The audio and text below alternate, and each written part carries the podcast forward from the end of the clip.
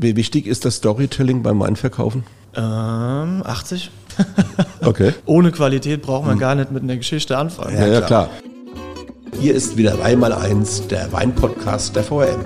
Mit außergewöhnlichen Gästen und außergewöhnlichen Themen. Unter anderem haben wir dabei Wine and Crime, Wein weiblich und Wein in der Gastronomie. Jeden Freitag 16 Uhr einschalten. Guten Tag, liebe Hörerinnen und Hörer. Hier ist wieder Wein mal eins, der VRM Wein Podcast. Es begrüßen Sie wieder Thomas Elke und René Hart. Tom, wir hatten in Staffel 2, Folge 7 bei den Winzervereinigungen das Thema Jungwinzer schon einmal kurz angerissen. Und heute wollen wir nochmal ganz explizit uns dem Thema widmen. Denn es vergeht ja keine Woche, wo wir nicht erfahren, dass ein Winzer oder eine Winzerin eine neue Weinlinie auf den Markt bringt, eine Vinothek eröffnet und oder tolle neue Konzepte für unser Lieblingsthema Weingenuss entwickelt und umgesetzt werden. Ja, das ist allerdings richtig, äh, lieber René. Und dabei ist es eigentlich auch oft nebensächlich, ob diese kreativen Menschen das alleine mit Partnerin, Partner oder in einer Gruppe angehen. Denn die alten Zeiten, wo man keinen Mitbewerber in den eigenen Keller gelassen hat, die sind zum Glück längst vorbei. Ja. Und man tauscht sich aus, hilft sich, entwickelt gemeinsam Projekte und setzt diese um. Das hatten wir auch schon das eine oder andere Mal auch angesprochen. Und aber man kann es nicht äh, oft genug betonen, weil es früher eben ganz anders war. Selbstverständlich hat jeder oder jede noch ihren eigene Tipps und Tricks bei der Weinherstellung. Und das ist auch gut so, denn sonst wird ja alles quasi unisono schmecken. Ja? Ich muss da immer so ein bisschen an Adriano Celentano, weißt du, das Wunder. Ja. Genau. Aber die Damen und Herren sind so gut ausgebildet, dass sie vom Know-how in der Regel auf einem Level liegen und sich dann auch wirklich prima auf Augenhöhe austauschen können. Ausbildung ist echt ein gutes Stichwort, denn der Winzerberuf ist so attraktiv wie lange nicht mehr. Und es gibt ganz viele junge Menschen, die sich heute für diesen schönen Beruf entscheiden. Und dabei gibt es immer mehr Quereinsteiger, also solche, die zu Hause gar kein Weingut äh, vorhanden haben und quasi die, die nicht äh, schon durch die Eltern sozusagen vorbelastet sind. Und außerdem begegnen uns auch viele Menschen, die sich erstmal für einen anderen Beruf entschieden haben und dann doch zu Hause im elterlichen Weingut einsteigen. Ja, der Winzerberuf ist wirklich sehr vielfältig. Man ist in der Natur, man kann kreativ sein und am Ende äh, hat man ein tolles Produkt in den Händen, dessen Reife man quasi von Anfang bis zum Ende verfolgt. Und auch mitgestaltet, ja. Dabei sind die Wege und Ausbildungsmöglichkeiten gerade in diesem Beruf sehr, sehr vielschichtig. Die Basis ist natürlich erstmal der Lehrberuf. Handwerk ist klar. Darauf aufbauend kann man dann den Wirtschafter und Techniker äh, draufsatteln, wenn man das möchte. Die nächste Stufe ist dann Winzermeisterausbildung und dann haben wir ja noch gar nicht von den verschiedenen Studiengängen gesprochen, also Bachelor, Master oder dann sogar die Promotion. Das stimmt. Und gut ausgebildet sind die Damen und Herren heute allemal. Und äh, das macht es auch meines Erachtens aus. Die Ausbildungsstätten haben ja in den letzten 25 Jahren enorme Arbeit geleistet. Und die Qualität der Ausbildung hat sich enorm verbessert. Das spricht für gute Konzepte und noch bessere AusbilderInnen. Und letztlich merkt man das auch dann deutlich bei der Weinqualität, aber auch bei der Vermarktung ja, des Auftretens, Präsentation etc. Das ist jetzt der richtige Punkt, damit ihr, liebe ZuhörerInnen, mal einen Eindruck gewinnt, wie so eine Ausbildung zum Winzer im Detail läuft, haben wir uns heute Christopher Full aus Mölsheim, also dem wunderschönen Zellertal, an der Nahtstelle zwischen Rheinhessen und der Pfalz, eingeladen.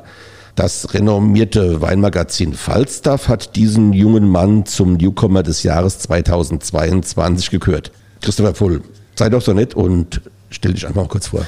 Ja, hallo, Christopher Full, wie ihr schon gehört habt, das ist mein Name. Ich bin 29 Jahre alt, gebürtig bzw.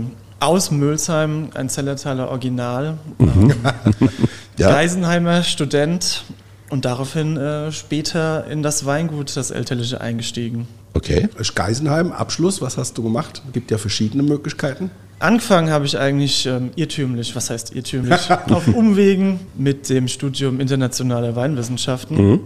Allerdings, als ich dann bemerkt habe, dass dann die Weinproduktion, die Herstellung doch ein größerer Fokus für mich oder ein Interessensthema waren, als jetzt die pure Vermarktung, bin ich dann nach einem Jahr auf Weinbau und Önologie gewechselt und habe dann auch dort meinen Abschluss, beziehungsweise in diesem Fach meinen Abschluss abgelegt.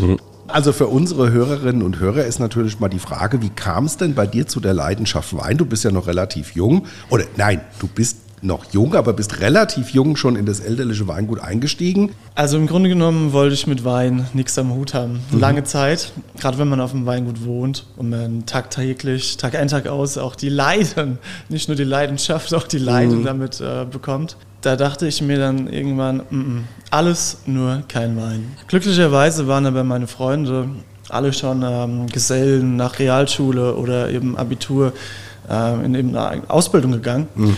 Und äh, so bin ich dann über die erstmalig in diese richtig spannende Weinwelt eingestoßen. Das war für mich damals vollkommen unvorstellbar, dass es Wein gibt, der so oder so oder so oder so schmecken konnte. Und äh, wichtig war auch, dass ich damals an die Hand genommen wurde. Und die hatten schon etwas mehr Erfahrung oder deutlich mehr Erfahrung und konnten mir dann auch erklären, wieso. Und auf einmal hat es mich total gepackt. Okay. So dieses alles drum und dran. Warum macht der Boden das so? Warum schmeckt diese Gärung so? Warum schmeckt das fast so? Und äh, dann bin ich dann erstmal den die Symbiose aus meinem eigentlichen Vorhaben, nämlich einfach ein BWL-Studium zum Beispiel anzufangen, so aus äh, Uneinsichtigkeit und äh, eben einem weinbaulichen Thema äh, zugewandt zur Weinwirtschaft gelangt, aber habe dann auch noch die Kurve bekommen und bin dann glücklicherweise, muss ich auch sagen, zu Weinbau gewechselt. Äh, stopp, ich wollte nur kurz reingrätschen. Tom, wer waren denn die Protagonisten, die dich an der Hand genommen hat? Kennen wir die? Also ich würde sagen, äh, der Top-Protagonist nennt sich Albrecht Engel ah, aus Flöß am Ja, ja, ja. Den kennen wir natürlich sehr gut. Also ja. ich sag mal, der hat äh, den ganz großen Teil der Arbeit geleistet, okay. sozusagen. Ja, der macht ja aber auch wirklich tolle Sachen. Ja, ja der macht tolle Sachen. Ja. Wir sind sehr gute Freunde und das Gute ist halt, man gönnt sich schon viel, aber es macht unfassbar viel Spaß, sich auch gegenseitig zu übertrumpfen, im Spaß natürlich auch. ja, das ist Challenge, ja, klar. Ja, und so entwickelt man auch seine eigenen Weinstile dann im Freundeskreis Kreis weiter durch eben diesen Austausch, den wir Winzer oft haben. Christopher, du bist jetzt 29 Jahre alt. Ähm, ist es dann eigentlich schon so ein bisschen spät, um von einem Jungwinzer zu sprechen? Andererseits muss ich sagen, der Trend geht ja schon im Moment in diese Richtung, denn die Deutsche Landwirtschaftsgesellschaft hat im letzten Jahr Nico Ohlinger aus Franken zum besten Jungwinzer Deutschlands gekürt und der ist, glaube ich, so 34 oder so, ja. Also ich glaube, da wird ja der, der Jungwinzer-Status wird, glaube ich, mit der also einmal natürlich, ich glaube 35 Jahre ist öfter mal so ein ähm, Alterscup, ja, ja. eine Altersgrenze. Aber ich sag mal, jemand, der 60 ist und seinen ersten Weinjahrgang macht, ist ja im Grunde auch ein Jungwinzer. Ne? Da, da habe ich jetzt noch einiges vor mir. Ja, zum Beispiel, ja. Ich sehe mich selber nicht mehr als Jungwinzer, ganz okay. ehrlich. Okay. Da bin ich raus. Ich meine, du hast ja jetzt ein paar Jahrgänge auch schon gemacht. Ja, genau. Die ersten paar waren auch wirklich wichtig, dass da auch hier und da mal was in die Hose ging. Mhm. Das äh, sind, glaube ich, diese Lehrjahre. Aber mittlerweile bin ich äh, weit davon entfernt. Mach sehr seriösen. Ja. Du hast gesagt, die ersten Jahrgänge waren sehr wichtig und da ist dann auch das eine oder andere auch mal in die Hose gegangen. Inwiefern durfte das geschehen? Inwiefern haben deine Eltern dich da auch machen lassen und dann auch Toleranz gezeigt? Also ich durfte eigentlich ziemlich viel direkt machen. Sagen wir mal viel in dem Sinne von, mir wurden Weinbergsparzellen zum Beispiel zugeteilt, wo man nicht mehr viel kaputt machen konnte. okay. Und äh, dementsprechend auch später im, im Keller ging es dann ähnlich. Ich hatte früh eine Leidenschaft für die Holzfässer entdeckt. Mhm. Aber kauf mal ein neues Holzfass, Klar. ein großes, da bist du gleich arm. Also ähm, habe ich sozusagen ein Barrick, ein 225 Liter Fass gekriegt wiederum eine kleine Menge, wo man auch nicht viel kaputt machen kann. Mm, mm, mm. Aber okay. ähm, so hat sich das Ganze auch bei mir entwickelt. So haben wir dich auch kennengelernt. Genau. Weil, weil wir haben dich ja mal auf der Warmser Weinmesse kennengelernt. Das ist schon Jahre her. Da hattest du deinen ersten Jahrgang äh, deiner Fulminant-Weine dabei. Also fulminante Weine mit der Coolness des Tellertals, so heißt ja dein Motto. Und fulminant dann mit zwei L geschrieben, ja, also fulminant. Ja. ja. übrigens äh, eine geile genau. Wortschöpfung, finde ich, und eine Marketingstrategie. Und damals waren wir total von deiner Scheu Wonderful aus dem Barrik geflasht. Erzähl uns doch mal so ein bisschen was dazu, aber bitte nicht so viel, weil wir haben es natürlich auch nachher noch mal im äh, Weinsinn. Aber vielleicht auch nochmal das Thema, weil du selbst vorhin gesagt hast, äh, Holz fasziniert dich ja. Ich habe mit dir schon Müller getrunken und und und aus dem Holz. Genau. Also, Holz fasziniert mich deshalb. Im Grunde hat das alles mit der Scheurebe angefangen, mhm. tatsächlicherweise. Mhm. Ich habe einen Sauvignon Blanc im Studium probiert, ähm, der war im Holz gelegen, dachte so, boah, das ist ja so abgefahren. Mhm. Da dachte ich, gut, wir haben keinen Sauvignon Blanc, wir haben aber Scheurebe man viele Scheu gegen Sauvignon standardmäßig erstmal probiert, um herauszufinden, ja, das ist schon sehr ähnlich irgendwo auch. Und äh, dann war ich damals im vierten Semester im Praktikum im Herbst, Habe dann mein erstes Holzfass sozusagen, das gerade erwähnt wurde eigentlich, mhm. ähm, bekommen und habe dann diese Scheurebe dort hereingelegt. Während des Praktikums hat man es natürlich vergessen, es war Weinlese, es war extrem viel zu tun. Und ähm, nach der Weinlese kam es mir wieder, hey, Achtung, da steht ja noch was rum. Da muss ich noch mal kurz reingrätschen, weil das haben wir später noch mal ausführlich. Okay. Und wie ging es dann aber mit dem Holz weiter? Weil das war ja die Premium-Sache, haben wir ja mitbekommen, aber als ich dich dann noch mal ein halbes Jahr später oder sowas besucht habe, sind wir ja da durchs äh, Fasslager geturnt und hast du gesagt, ah, da habe ich noch einen Müller drin liegen und da habe ich das noch drin liegen. Also du bist dann relativ schnell darauf gekommen zu sagen, ich probiere da mehr. Genau, genau. Also der erste Erfolg, der war für mich überwältigend. Das mhm. hat mir so viel Spaß gemacht, aromatisch, was so ein Holz was mit dem Wein macht. Und ähm, da der Wein noch ankam, durfte ich mir dann noch weitere leisten. und aus den wenigen weiteren wurden dann mittlerweile viele weitere mit okay. verschiedensten Variationen. Mhm. Also Aber immer auch, du spielst auch mal ganz gern mit deinem Namen, also mit dem Familiennamen, mit Full. Ja. Ja, natürlich, es bietet es sich irgendwo auch an. Ja. Full ist Fluch und Segen zugleich. Man ja. kann äh, positive Namen wie auch negative Namen bilden. Ja. Aber klar, der Sinn der Fulminant-Linie ist, wie der Name schon sagt, wirklich Premium-Weine aus dem Holzfass, aus dem Zellertal. Sag mal so ein paar Sachen, die du jetzt gerade im Holz liegen hast. Oh, im Moment habe ich liegen einen Maischevergorenen Sauvignon Blanc, einen Maischevergorenen Müller-Thurgau, einen Maischevergorenen Grauburgunder, allerdings auch die Scheu, mhm. Weißburgunder, Riesling. Also der Scheu heißt jetzt Wonderful und du hast ja noch andere wunderschöne Namen kreiert. Nennt da vielleicht auch nochmal so zwei, drei. Ähm, der auch sehr früh kam, war der Beautiful. Das ist Ach ein, genau, der Beautiful. Beautiful das ja, genau. ist ein äh, Rosé aus Blanc de Noir, ach, aus Blanc de, ein Blanc de Noir aus Spätburgunder und St. Laurent, so rum. Mhm. Okay. Ähm, aus dem Holz, ganz fein feine, cremig weich, wirklich schön eingebundene Restsüße. Also es schmeckt ganz anders halt. Es, ja. ist, es, ist, auch das, was das ausmacht. Das, liebe HörerInnen, wenn ich da kurz reingrätschen darf, ich mache das nur ungern, dem Gast das Wort so ein bisschen abzuschneiden, aber außergewöhnlich. Das muss man wirklich sagen, das ist so ein Prädikat, das Christoph als Weiner echt verdient. Also sowohl der Wonderful, auch Beautiful, das sind wirklich ganz außergewöhnliche Weine, die auch auf eine ganz außergewöhnliche Art entstanden sind, finde ich. Ja, jetzt tragen die Bemühungen im Keller und beim Marketing ja langsam Früchte. Newcomer bei Falstaff ist schon eine Hausnummer, finde ich. Und äh, noch dazu aus einer Ecke von Rheinhessen, die selbst wir Insider der Weinszene lange Jahre nicht so auf dem Zettel hatten. Äh, wie geht's denn weiter? Tja, also ähm, wie geht's bei mir weiter? Das ist eine wichtige Frage. Mhm. also die letzten Jahre waren eigentlich die Phase des Experimentierens, mhm. des Entfaltens mhm. und jetzt kommt die Phase des Konkretisierens. Das mhm. heißt, äh, durch die ganzen Sachen, die ich im Weinberg und im Keller gemacht habe, kamen auch viele, viele Positionen auf die Weinliste, die aber im Grunde genommen gar nicht mehr dahin gehören. Das müssen wir jetzt ein bisschen reduzieren auf Riesling, die Burgunder, mhm. Sauvignon, Scheu, und im Grunde, das war es auch schon. In Rheinhessen war das ja früher auch üblich, so einen großen Bauchladen zu haben an Rebsorten ja, genau. und auch äh, alle Geschmäcker zu bedienen. Mittlerweile gibt es ja ganz viele Winzer, die dann sagen, ich konzentriere mich entweder auf die klassischen Rebsorten oder ich mache was mit Piwi oder wie auch immer. Okay, also Konzentrierung genau. ist, Konzentration ist Verdichten ist, glaube ich, ja. ähm, so Trend auch, oder? Absolut essentiell sogar, weil ähm, wenn man diesen Bauchladen hat, ähm, dann weiß man gar nicht, was man dem Kunde eigentlich anbietet und wie erzähle ich meine Geschichte, mhm. die ja auch der ganze Sinn der Sache ist, die Story. Wenn ich tausend verschiedene habe, aber mhm. alles wird nur angerissen, ja. ohne dass da jetzt einer komplett wie, durchschlägt. Wie wichtig ist das Storytelling beim Weinverkaufen? Ähm, 80.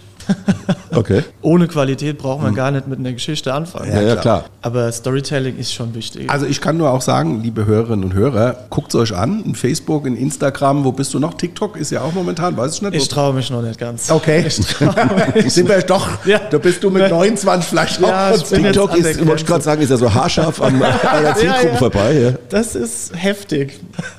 Vorhin sind wir so ein bisschen davon abgekommen, du hattest den Beautiful noch erwähnt. Sag noch mal so eins, zwei andere von diesen Weinnamen einfach nochmal, dass die HörerInnen mal mitbekommen, wie kreativ du auch bei der Namensfindung bist. Also die Basislinie heißt Full of Joy, weil das muss einfach Spaß machen, das muss runtergehen. Das ist zwar auch alles im Holz, aber ist nicht so kompliziert. Mm, okay. Dann kommt, wie gesagt, schon der Beautiful, der Blood Noir, die Scheurebe Wonderful und oben drüber wird es dann richtig herrlich. Das ist der Full of Rage, ein komplett maichelvergorener Grauburgunder mit rosa, eigentlich fast schon dunkelrosa, okay. rot, Rotfärbung. Ja, okay. Oder auch ähm, den Fulminant. Ja. Also, der Tom, äh, Liniennamensgeber. wir, wir waren schon lange nicht mehr da. Das klingt Ja, sehr ja, spannend. ja. Wir machen im Nachgang später gleich mal einen Termin, Genau. dass Äh, vorbeikommt. also Stichwort Zellertal, da kommst du ja her, äh, Mölzheim. Das Zellertal ist überhaupt eine spannende Region, auch eine sehr schöne Region. Christopher, gibt es denn aus deiner Sicht dort durch den Klimawandel nun Standortvorteile? Das Zellertal gilt ja so ein bisschen als Cool. Climate äh, Region. Also Cool Climate sind wir definitiv. Ähm, es ist schon kühl. Wir suchen meistens die Reifegrade im Herbst. Okay. Deshalb würde ich die Frage eher damit beantworten, dass die Klimanachteile, die Standortnachteile langsam abnehmen. Okay. Das ist äh, Zellertal pur. Okay. Definitiv, äh, man merkt schon. Da, wo früher jetzt ähm, Rebsorten, die frühreif waren, wie Müller-Thurgau oder Portugieser gepflanzt wurden, kommt auch jetzt Riesling hin, was schon mal echt ein Fortschritt ist. Und äh, wir bekommen auch volle Weine. Früher war das, glaube ich, ein bisschen zu schlank und zu sauer. Aber jetzt, ähm, ich meine, das ist mit die gefragteste Region im Moment Deutschlands, was Weinbau angeht.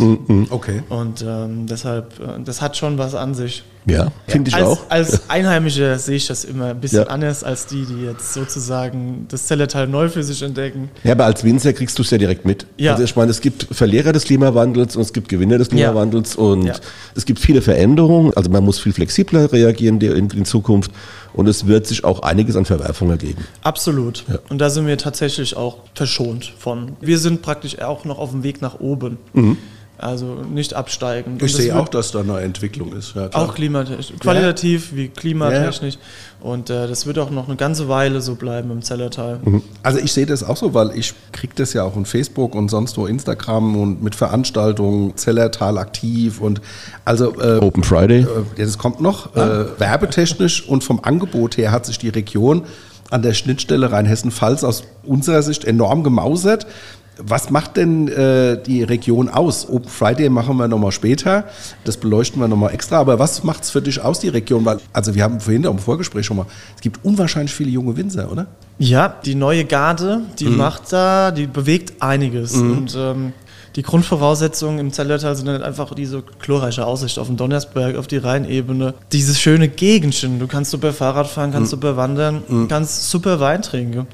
Und ähm, deshalb ähm, funktioniert das an sich auch schon mal touristisch. Gastronomie gibt es auch, die auch Mittagsangebote äh, haben. Das habe ich letzt gesehen bei Zellertal aktiv. Ja, durchaus. Also wir arbeiten tatsächlich an der Gastro. Ähm, Ich glaube, eine gute touristische Struktur erkennt man eben auch an Ja. Vorhandensein von Gastronomie. Und äh, ich bin mir auch sehr sicher, dass die nächsten paar Jahre da noch viel vorwärts gehen. Gut, ihr habt auch natürlich super touristische Angebote, also man habt da tolle Wanderwege und so weiter, da wird auch, und ihr seid da auch gut unterwegs und das bringt natürlich auch wieder viele Leute auch ins Zellertal, ja. Eindeutig. Also was am Wochenende mittlerweile bei uns los ist, ist ähm, also ein Parkplatz bei mir vom Weingut finden ist echt nicht mehr so einfach. Echt wahr? Cool. Also- ja gut, ich meine das natürlich auch jetzt mit der Prämierung. Äh, ist, also, ey, das kommt dazu, oder? Also definitiv merke ich auf jeden Fall, ähm, dass das was gebracht hat. Das ist übrigens nur eine Nominierung, aber auch Ah, halt Entschuldigung. Aber ist nicht so schlimm. Aber das äh, hat echt große Reichweite gebracht. Und auch, Ja gut, so Publikumszeitschriften, klar, das geht raus, ja. da klar. geht's vorwärts. Ja. Ja, Tom. Jetzt hat der Christopher einiges von sich erzählt, aber was er uns noch nicht erzählt hat, und das muss er jetzt in der Schnellantwortrunde Oh, genau. beantworten. Nämlich, wir fangen mal an. Lieblingsrebsorte? Ah, Riesling. Äh, Lieblingsweinort, jetzt musst du gut überlegen. Ach du liebe Zeit. Also ich bin ja eigentlich sehr gern in der Pfalz und ich sage jetzt einfach mal Maikammer. oh. Oh, okay, ja. Und da muss ich sagen, ich finde das toll, das ist nämlich eine Premiere, dass es nicht immer so gleich der eigene Ort ist, sondern dass man auch mal sagt, komm, wir, wir gucken mal bei den Tellerrand raus, das finde ich sehr... Der ist sympathisch, finde ich auch. ja, genau. Und letzte Spontanantwort, Lieblingsspeise? Pizza, easy. Das, das ist ganz einfach. Ja, okay, das, das passt. Ja. Ja. Alles gut, esse ich auch gerne. ja.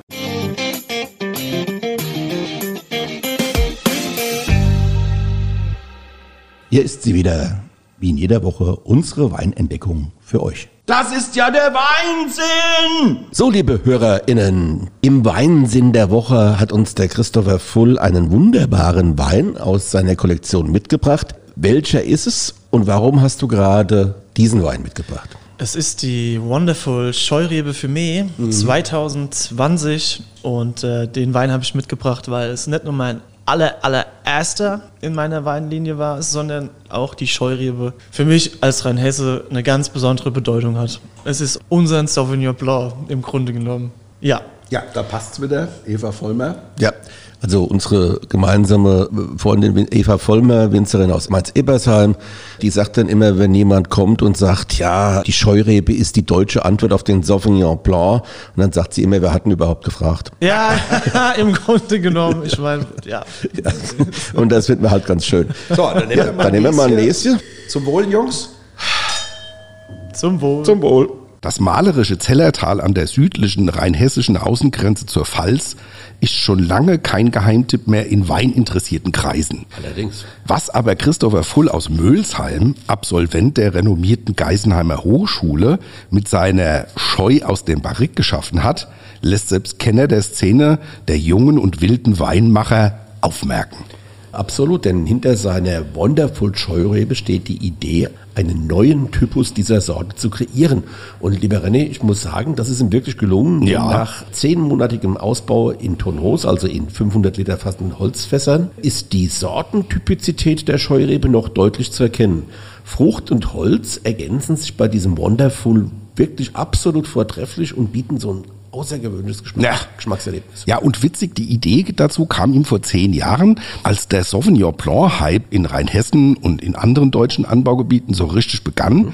Dabei merkt er an, hatten wir doch schon damals eine Rebsorte mit durchaus ähnlichem Profil, muss man ihm recht geben. Ja. Und im Studium probierte er dann Sauvignons aus Pouilly Fumé von der Loire, die spontan in Holzfässern vergoren waren. Die Idee zu einer Weinlinie war geboren, sein erster Scheu kam ins Barrik. Ja, und damals war er auch zur Weinlese, das mussten wir dazu auch wissen, Praktikant in einem anderen Weingut. Und die Zeit war also ziemlich knapp. Da ging das Fass, wo äh, der, der den Scheu reingelegt hat, so ein bisschen vergessen fast, ja, beinahe. Ja. Und umso erstaunter war der liebe Winzer Full, der Christopher Full, als er später die erste Probe aus dem Fass zog. Eine Überraschung, ein Wonder. Ja, genau, ein jetzt kommt's. Wunder. Und noch heute trägt der Wein den Namen deshalb Wonderful. Und ich finde, er trägt ihn zurecht. Mhm. Und das Muster im Schmetterling, der auf allen Etiketten seiner Weinlinie abgebildet ist, soll für seine weit aufgerissenen Augen stehen, die er auf den ersten Probeschluck dann getan hat. Ja, also wenn man da mal genau guckt, Leute, guckt euch mal die Etiketten an, dann ist diese Assoziation gar nicht so falsch. Tom, wir beide kennen den äh, Christopher Full ja schon bereits seit 2014 Ja. und wir hatten damals die gleichen Emotionen. Wir waren auch bass erstaunt, als der junge Kerl mit seinen Weinen bei der Wormser Weinmesse dabei war und wir den nicht kannten, haben gesagt, hier, schenk mal ein. Unsere aufgerissenen Augen sind auf keinen Weinetiketten zu sehen. Noch nicht. Ja, und seitdem hat er weiter experimentiert und das musste er auch, denn verrückterweise, jetzt kommt's, hatte er sich nicht notiert, wie er zu diesem ersten Ergebnis gekommen ist. Der, Ja, super. bis es ihm spontan 2018 wieder eingefallen ist. Der aktuelle 219er Jahrgang ist also die perfekte Reproduktion des sensationellen Erstlingswerks aus 2014 und auch der jetzige 220er logischerweise. Ja. Und da muss ich sagen, René hat mir mal ganz schön Glück, dass Ja. mir das wieder eingefallen ist. Ja. Ja. Mal so, die Fakten hast du ja schon genannt. Spontanvergärung im 500 Liter Eichenholzfass und darin auch noch zehn Monate gelagert. Genau, so, jetzt nehmen wir mal Näschen. Oh ja, da merkt man schon deutlich diese raurige Mineralität. Den Holzton hast du aber, aber Er ist gut eingebunden. Sehr, sehr schön. ja, wa- was äh, auch, was äh, witzig ist, mal, mal probieren nochmal. Der ist auch so ganz kräutrig, so raurig, speckig. Und was uns aufgefallen ist, er hatte auch so eine Kühle, was uns so ein bisschen an After Eight erinnert hat. Und dabei hatte er aber auch eine ordentlich straffe Säure. Ich habe so gedacht, jetzt aktuell zum Beginn der Grillsaison kann man bei diesem Wein zu hellem gegrillten Fleisch oder im Ganzen gebratene Forelle nichts falsch machen. Also der passt da ganz gut, weil der auch ordentlich Wumms hat. Und da kommen wir jetzt schon zu den Daten. Da haben wir Alkohol äh, 13 Volumenprozent, Restzucker 2,1, also der ist schon so. Und die Säure 7,8, er ist also ordentlich knackig. Preis 18,90 ist natürlich eine Spezialität, Fässer sind teuer, das muss alles seinen Preis haben und natürlich der Erfinder, der will ja auch ein bisschen äh, Geld verdienen. Wir fanden das ausgesprochen nett, dass wir mal eine Scheu haben, die anders ist als die anderen, die wir kennen. Absolut. Und insofern, Leute, müsst ihr unbedingt mal probieren. Wir stoßen damit jetzt erstmal an.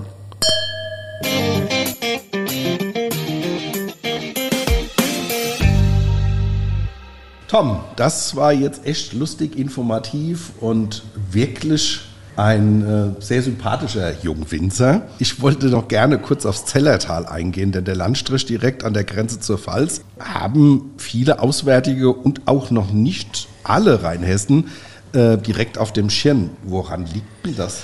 Also an uns liegt's nicht, weil wir haben schon des häufigeren mal das Zellertal erwähnt. Wir hatten auch schon im Weinsinn der Woche Weine aus dem Zellertal drin gehabt. Ich muss halt sagen, äh, vielleicht liegt's daran, dass es so im Prinzip genau an der Nahtstelle zwischen Rheinhessen und Pfalz ist. Das ist für die einen ist es das südliche Rheinhessen, für das andere, für die andere ist es die nördliche Pfalz. Ich weiß es nicht.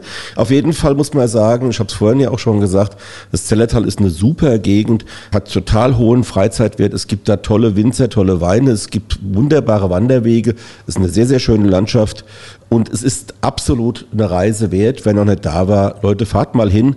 Allerdings hat der Christopher Fulfonier schon gesagt, am Wochenende ist schon ordentlich was los. Ja, aber das ist ja eine Pfalz auch so und trotzdem fahren die Leute hin. Also es hat sich in den letzten Jahren viel getan. Gastronomie, Winzer, Veranstaltungen. Slow Food ist da auch aktiv. Ähm, touristisch hat der Verein Zellertal aktiv mit gleichnamiger Webadresse auch viel geleistet. Und einer deiner Lieblingsgutschenken deines Straußenführers äh, liegt dort, nämlich in Mölsheim. Ben. Willst du da nochmal Ja. kurz was sagen? Äh, du bastelst ja gerade auch an der neuen Ausgabe. Ja, kann ich machen. Ich habe da eine Top 10 in diesem Weinkompass Rheinhessen, so heißt dieses kleine Bändchen, das jetzt in die vierte Auflage geht. Und die Top 10 wird angeführt von der Gutschenke Alte Brennerei in Mölsheim. Das ist der Gerd Göring und seine liebe Frau und die Tochter hat da früher auch mitgearbeitet äh, und die war auch dann rheinhessische Weinkönigin.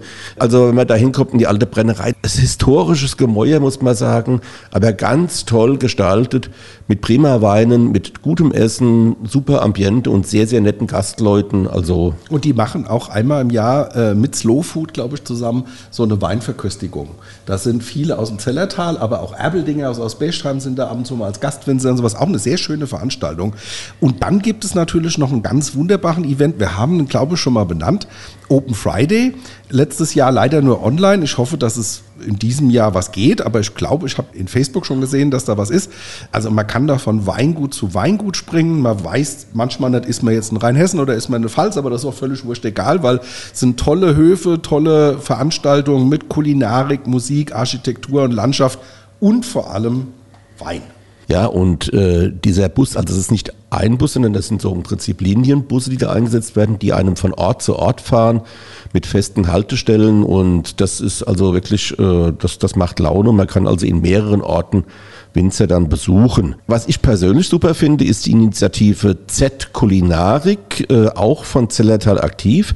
Da können nämlich Touristen schauen, wer wann im Zellertal offen hat und auch, und das hat der René vorhin ja schon angesprochen, das ist auch unter der Woche so. Ja, manchmal krankt es ja daran. Ähm, da kommen Leute nach Rheinhessen und finden mittags unter der Woche nur schwer Einkehrmöglichkeiten. Daran müssen wir tatsächlich auch in Rheinhessen noch arbeiten und auch natürlich in den anderen Weinbauregionen. Das ist aber oftmals in den anderen VRM-Weinbauregionen schon etwas besser. Ja, ich denke da den Rheingau. Genau. Das ist gut entwickelt. Die Pfalz ist natürlich da auch mit der Deutschen Weinstraße ja, und auch an dem der touristischen Potenzial. gefühlt noch ein bisschen mehr Gastro. Ja, ja, natürlich, klar. Ja. Auf jeden Fall. Wie gesagt, ich gebe dir da absolut recht. Und da sind wir auch wieder bei unserem Gast äh, Gerion Haumann, der die Vernetzung Wein, Kulinarik, Land und Leute, äh, das kann, hat er gesagt, und muss besser werden. Und da sind wir ganz bei ihm. Aber ich denke, wenn man so Winzer hat wie den Christopher äh, Full und wenn man Landschaften hat wie das Zellertal und wenn man dann auch noch Vereinigungen hat wie Zellertal aktiv, äh, da muss man sagen, da ist es mir so um die Zukunft nicht bange. Auf dem Weg lässt sich, denke ich, mir ganz gut weitergehen. Genau, das ist ein schönes Abschlussstatement gewesen von Wie dir, immer. Und wir hören uns nächsten Freitag, gleiche Welle. Gleiche Stelle und äh, wie immer an dieser Stelle äh, kommt der Hinweis, wenn ihr, liebe HörerInnen, Anregungen oder Fragen habt rund um den Wein, rund um unseren Podcast, gerne eine Mail schicken an weinmal1.vrm.de. Also, ich hoffe, es hat euch Spaß gemacht. Macht's gut, bis nächste Woche. Gute. Weinmal 1 ist eine Produktion der VAM von Allgemeiner Zeitung, Wiesbadener Kurier, Echo Online und Mittelhessen.de. Redaktion Thomas Elke und René Hart. Produktion Theresa Eickhoff. Ihr erreicht uns per Mail an audio.vm.de.